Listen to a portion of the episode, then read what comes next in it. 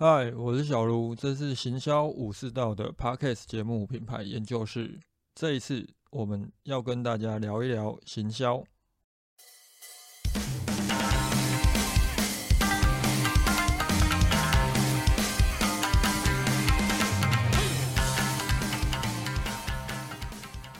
很多人平常可能没有在玩游戏，不过我们今天要来跟大家聊一下关于游戏界的最近一些话题，从 Xbox 最近的一些掠夺行销策略来谈一下关于产品、服务还有消费者。可能最近有在关注游戏议题的人都会发现到，微软在收购了暴雪之后。最近又有几个重磅的消息，就是首先在游戏展的时候，他们宣布了，他们拉拢了光荣跟忍者社来推出一款，呃，在上市当天就会即将在。呃，XGP 上面上架的一个产品，就是甚至于连知名的游戏设计师小岛秀夫都已经宣布，就是会专门为 Xbox 开发一款游戏。微软这一连串的动作，从买暴雪开始，其实都算是在为它的 XGP，也就是它的。订阅服务、游戏订阅服务 Xbox Game Pass 去进行一些布局，那这有点算是趁着 Sony 的 PS 五产能跟不上，去钻一个空子。那这一方面也有可能，好，未来也许游戏市场的战争，它已经不会再是呃从主机的规格这种硬体战去切入，而是可能会转成从服务。跟游戏的丰富性，特别是 XGP，它值得关注的还有一点，微软的 XGP 虽然说它主轴还是建立在 Xbox 上，但是它不单单只有家用主机的用户。今天如果你是 Windows 的用户，那你可能是电脑玩家，你过去可能都是用 Epic，又或者是用 Steam 在玩游戏，其实你也可以去订阅 XGP。那这个时候，只要 XGP 上面有上架的游戏，可能电脑版跟 Xbox 版会有一些差异，但是原则上来说，你还是可以享有这个。你每个月付几百块钱，你就可以只要是架上的游戏，你都可以玩的这个福利。也就是说，我们不妨可以去思考，好，在 XGP 开始慢慢的产生话题之后，Sony 前一阵子也从他们。呃，一开始很暧昧的表示，他们并不打算做订阅制。他们前一阵子也推出自己的订阅服务了嘛，也就是游戏市场也跟影音市场一样进入了。类串流战的，为什么我这边会讲类串流战的原因？我们等一下会有比较详尽的说明。这一部分，因为我很早之前，从去年我开始就有在订阅社团的每日观察小聊一下，这一次就顺便整理一下来录一集 podcast。那我们今天要聊的重点主要有两个，就是第一个，订阅制对于游戏主机商来讲，到底价值在哪里？以及游戏订阅跟影音串流订阅相比的话，在推行上面，它可能存在着什么样的难点？实际上，为什么游戏主机商它都要去推订阅服务？最主要的原因就在于订阅服务，它就是建立在它的游戏平台上，它跟我们过去熟悉的那种卖游戏片的商业逻辑是不一样的。曾经看过一个网络的卖家在谈自己在经营这个游戏商城的时候。他有提到，就是说自己其实卖游戏片根本没有赚钱，甚至于在大家都销价竞争的情况之下，现在还有二手交易片，就是一般个人卖家也会上去卖他的二手交易片。你可能还会因为游戏片，你在出货的时候，在游戏包装上面要特别注意保存，这个时候你的包材的成本可能就会让你赔钱了。如果还有逆物流的问题产生的话。啊，我们先前如果在 PS 五推出的时候，有些人你可能有在看一些 YouTube 的影片，你有去看这些 PS 五的介绍，你应该可以发现 PS 五在影像处理，特别是光追这一块的处理技术来讲，如果你有本身是一个电脑玩家，你就会知道，你可能要买一张可以去把这个光追处理执行的很流畅的显示卡，可能就要好几万块了。相对来说，其实 PS 五的价值是很高的。跟你可能光一张显示卡就好几万块这样比的话，但从另外一个角度来看，PS 五它的利润很低，虽然说规模经济可以稍微产出一些成本空间，但我们实际上现在可以知道，PS 五它的规模也没有办法撑得起来嘛。如果今天像 Sony 这样的一个游戏硬体商都没有办法从硬体当中去赚钱，那到底这些游戏公司它要赚什么？除了线上游戏商城的抽成利润之外，手把这些周边的。配件，它其实才是这些游戏商的利润来源，甚至于这不单单只是游戏公司如此而已，就连你今天是一个卖游戏的商家，或者是一个网络商城，其实最主要他们也都是将整个获利模式建立在这个地方，就是你卖主机是一回事，卖配件其实才是真正赚钱的，甚至才是持久的利润。从目前来看，其实在主机或者是硬体这一块可以产生的利润。最成功的应该还是任天堂，它的 Switch 这一点从他们的游戏手把的设计其实可以发现，他们的游戏手把最主要是让你除了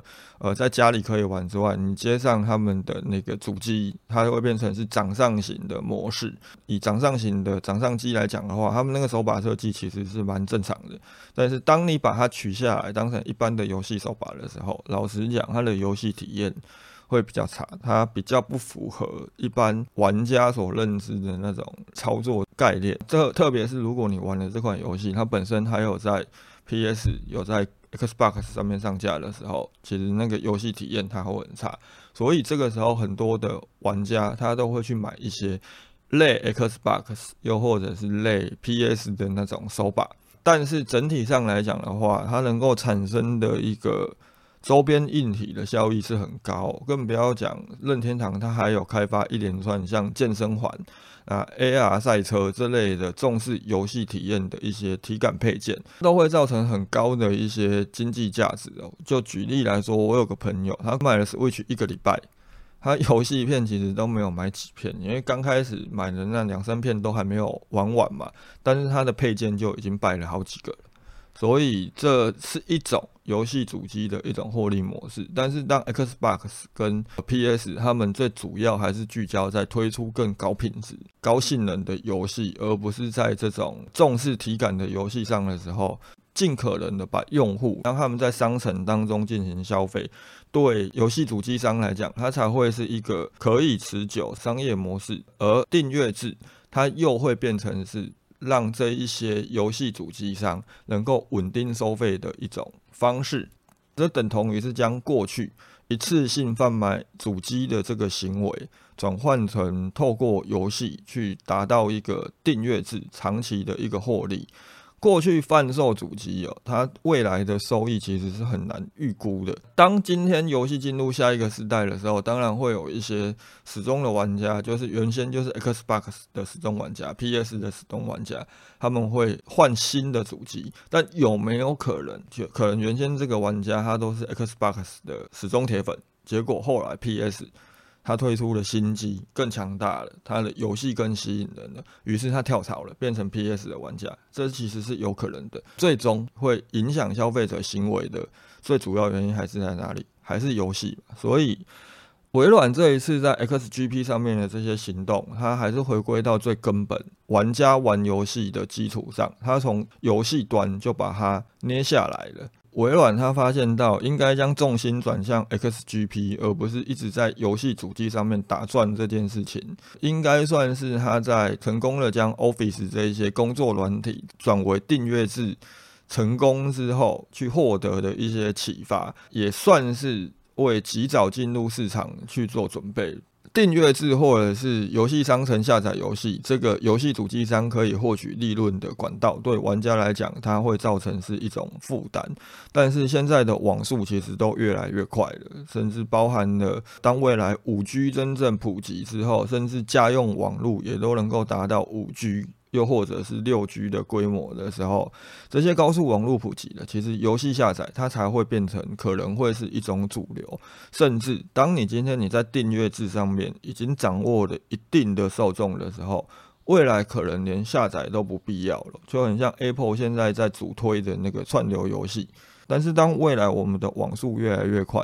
呃，主机的执行越来越快的时候，我们甚至可能玩游戏，我们连下载游戏都可以省下来了。我们只需要打开，就很像我们现在看影音串流，我们只需要打开这个串流平台，点一个游戏，我们就可以立刻玩了。这个时候，如果你可以。及早透过订阅绑定用户，等同于你已经是站稳了市场的一个至高的利基点。这也是为什么游戏主机商他们都要积极去布局订阅制的一个最主要原因。接着，我们就来聊游戏订阅，跟一般大家已经非常熟悉的影音串流订阅。它在推行上面到底有什么困难点？这个部分其实虽然即便你没有在玩游戏，你可能了解一下，多多益善也是好的。原因是因为它跟观察消费者还有推出的产品服务有很大的一个关联性。我的朋友强哥也一直在跟我推 XGP 啊，老实讲，我真的去研究一下，我还真的差一点买下去。虽然说我本身是电脑主机玩家。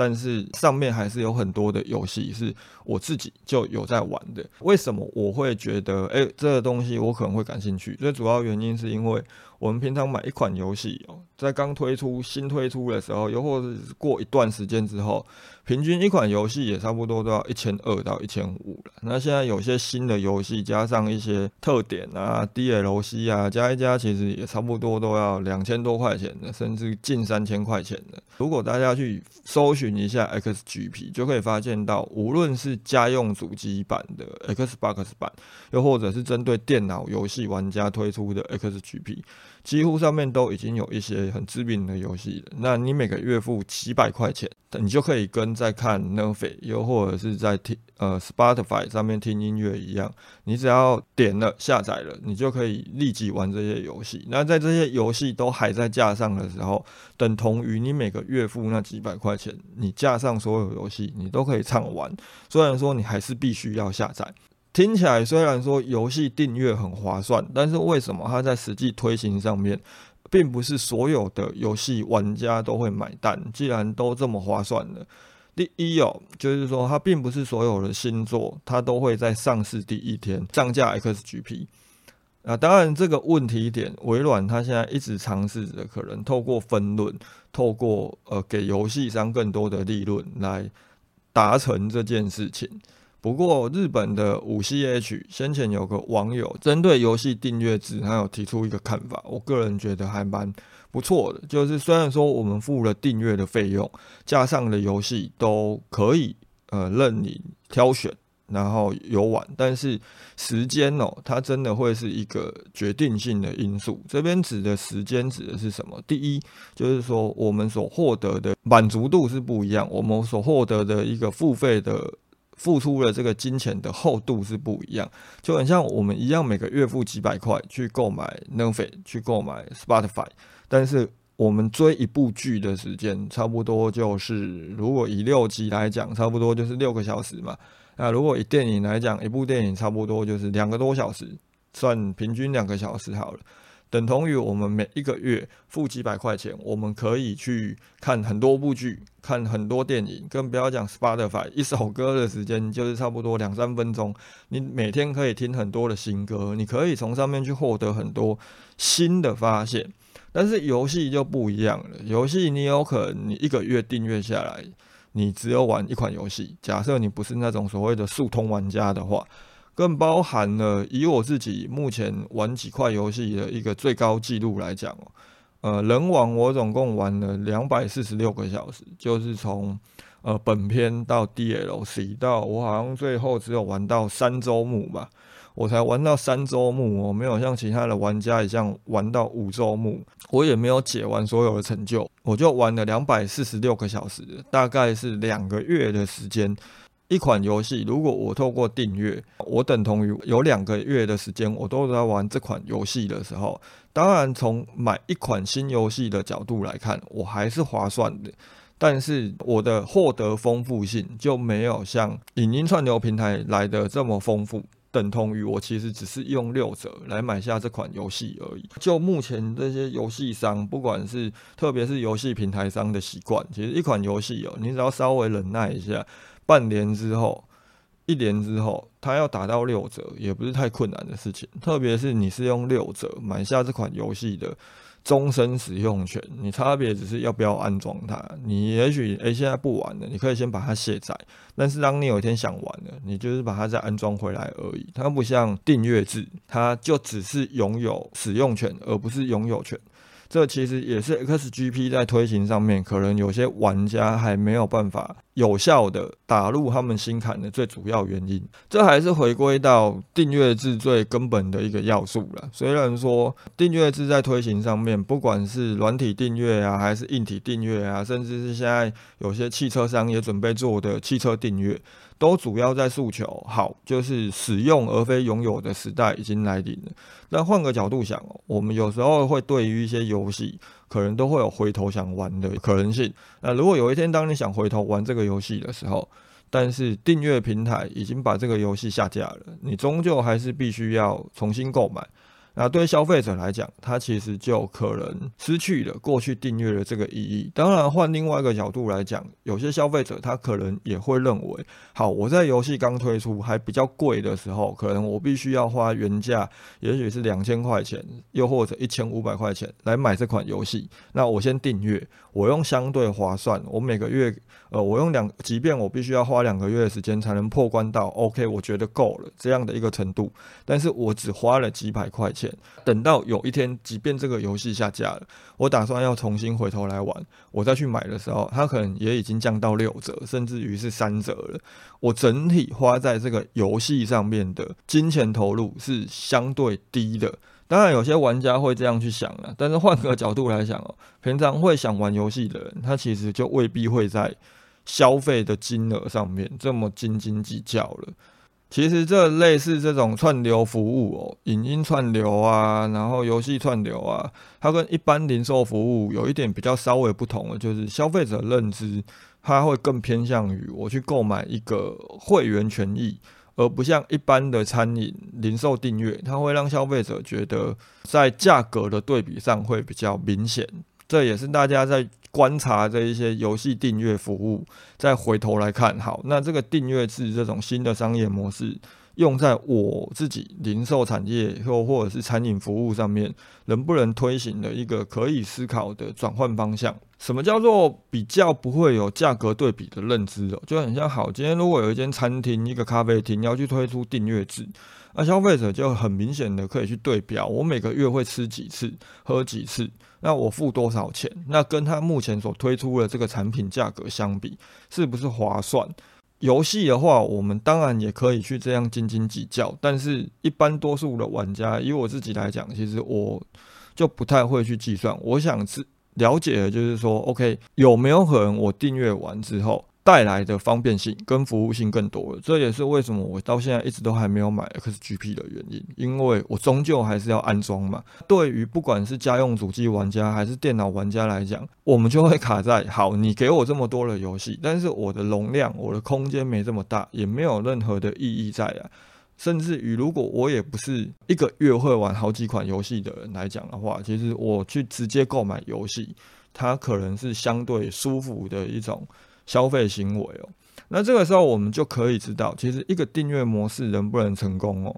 能不能有效的推广，终究还是在于价格认知这一个基础上，这个要素上，终究还是在于价格认知这个要素上，它会存在比较相对高的影响效果。从游戏订阅以及微软，它针对 XGP 特别重视，甚至不惜跟很多知名的游戏设计师啊、知名的游戏开发商都进行合作，追求让他们在游戏上市第一天，甚至于是直接为微软开发游戏，更包含了不惜去买下暴雪。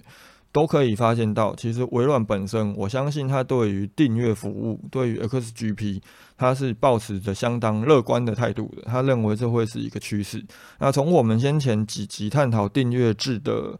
Podcast 的节目，应该大家也可以知道，我个人对于订阅制是非常的看好的。从这一点来看，大家也不妨可以从今天的节目当中去。进一步推敲，好，既然价值认知它是一件很重要的事情，假设好，你就是一个零售商，又或者你是个餐饮服务业者，你到底应该怎么样去规划你的订阅服务？消费者行为它终究也是一个共通点呐。这也是为什么我们今天，即便可能知道哦，很多的你不是游戏玩家，你根本就不在乎微软做了一些什么，但是我还是觉得这个主题是值得讨论的。原因是因为消费者行为它是共通的，消费者在看一个产品服务，决定要不要付钱，他的这个思考方向，呃，原则上来说都是共通的，包含了我们平常即便你没有在玩游戏，你也有在购买 n o f i 呃，又或者是 Disney Plus。那从音乐角度，你可能也会在 Spotify 会在 Apple Music 上面去做一些抉择吧。那为什么消费者会选择 A 而不选择 B？去研究这些串流平台，研究这些订阅方案，包含了它在不管是游戏订阅还是影音串流订阅。他们上架的内容终究还是关键因素，也就是回到我们一般零售餐饮的角度来看，我们推出了什么产品服务，所以这两者之间是有共通性的。那如果我们从游戏转换到餐饮或者是零售电商订阅的角度来看的话，它就会像我们一直都在讨论的，如果可以把订阅当做是一个服务型产品，当做是你的附加价值的话。也许就可以稍微的去降低一些消费者对于自己有没有赚到的一个影响性。虽然说服务在相当多时候都会被廉价化，会被当做是一种廉价的产品，但是相对来说，服务它也比产品还要更难以被定价。那如果你今天有办法去透过订阅这个服务型产品，刺激消费者愿意购买这样的一个会员权益或者是服务的权益的话，相对来说，你等同于也是为你自己开创一个持续。而且是额外的附加的价值，究竟服务能够值多少钱呢？当然，对于不同的受众族群来讲，就会有不同的认知。就很像我们前面提到，XGP 在推行上面，呃，为什么有的玩家买单，有的玩家不买单？这一些受众的认知也未必可能是会建立在价格上面，而是建立在他们觉得自己的需求性，还有你这个服务到底有没有真的。达到我想要的那个需求点啊，这些都是我们在行销层面上面必须要去思考，而且有深入理解之后，会相对容易操作的一个方向。以上哦，这就是我们最近看到，OK，微软它持续的有一些行为出现，那我觉得，诶，它蛮值得拿来讨论一些关于订阅啊，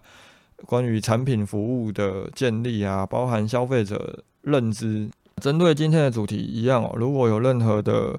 呃问题，又或者是想讨论的，都欢迎留言私讯给我。我们今天的探讨就到这里，大家拜。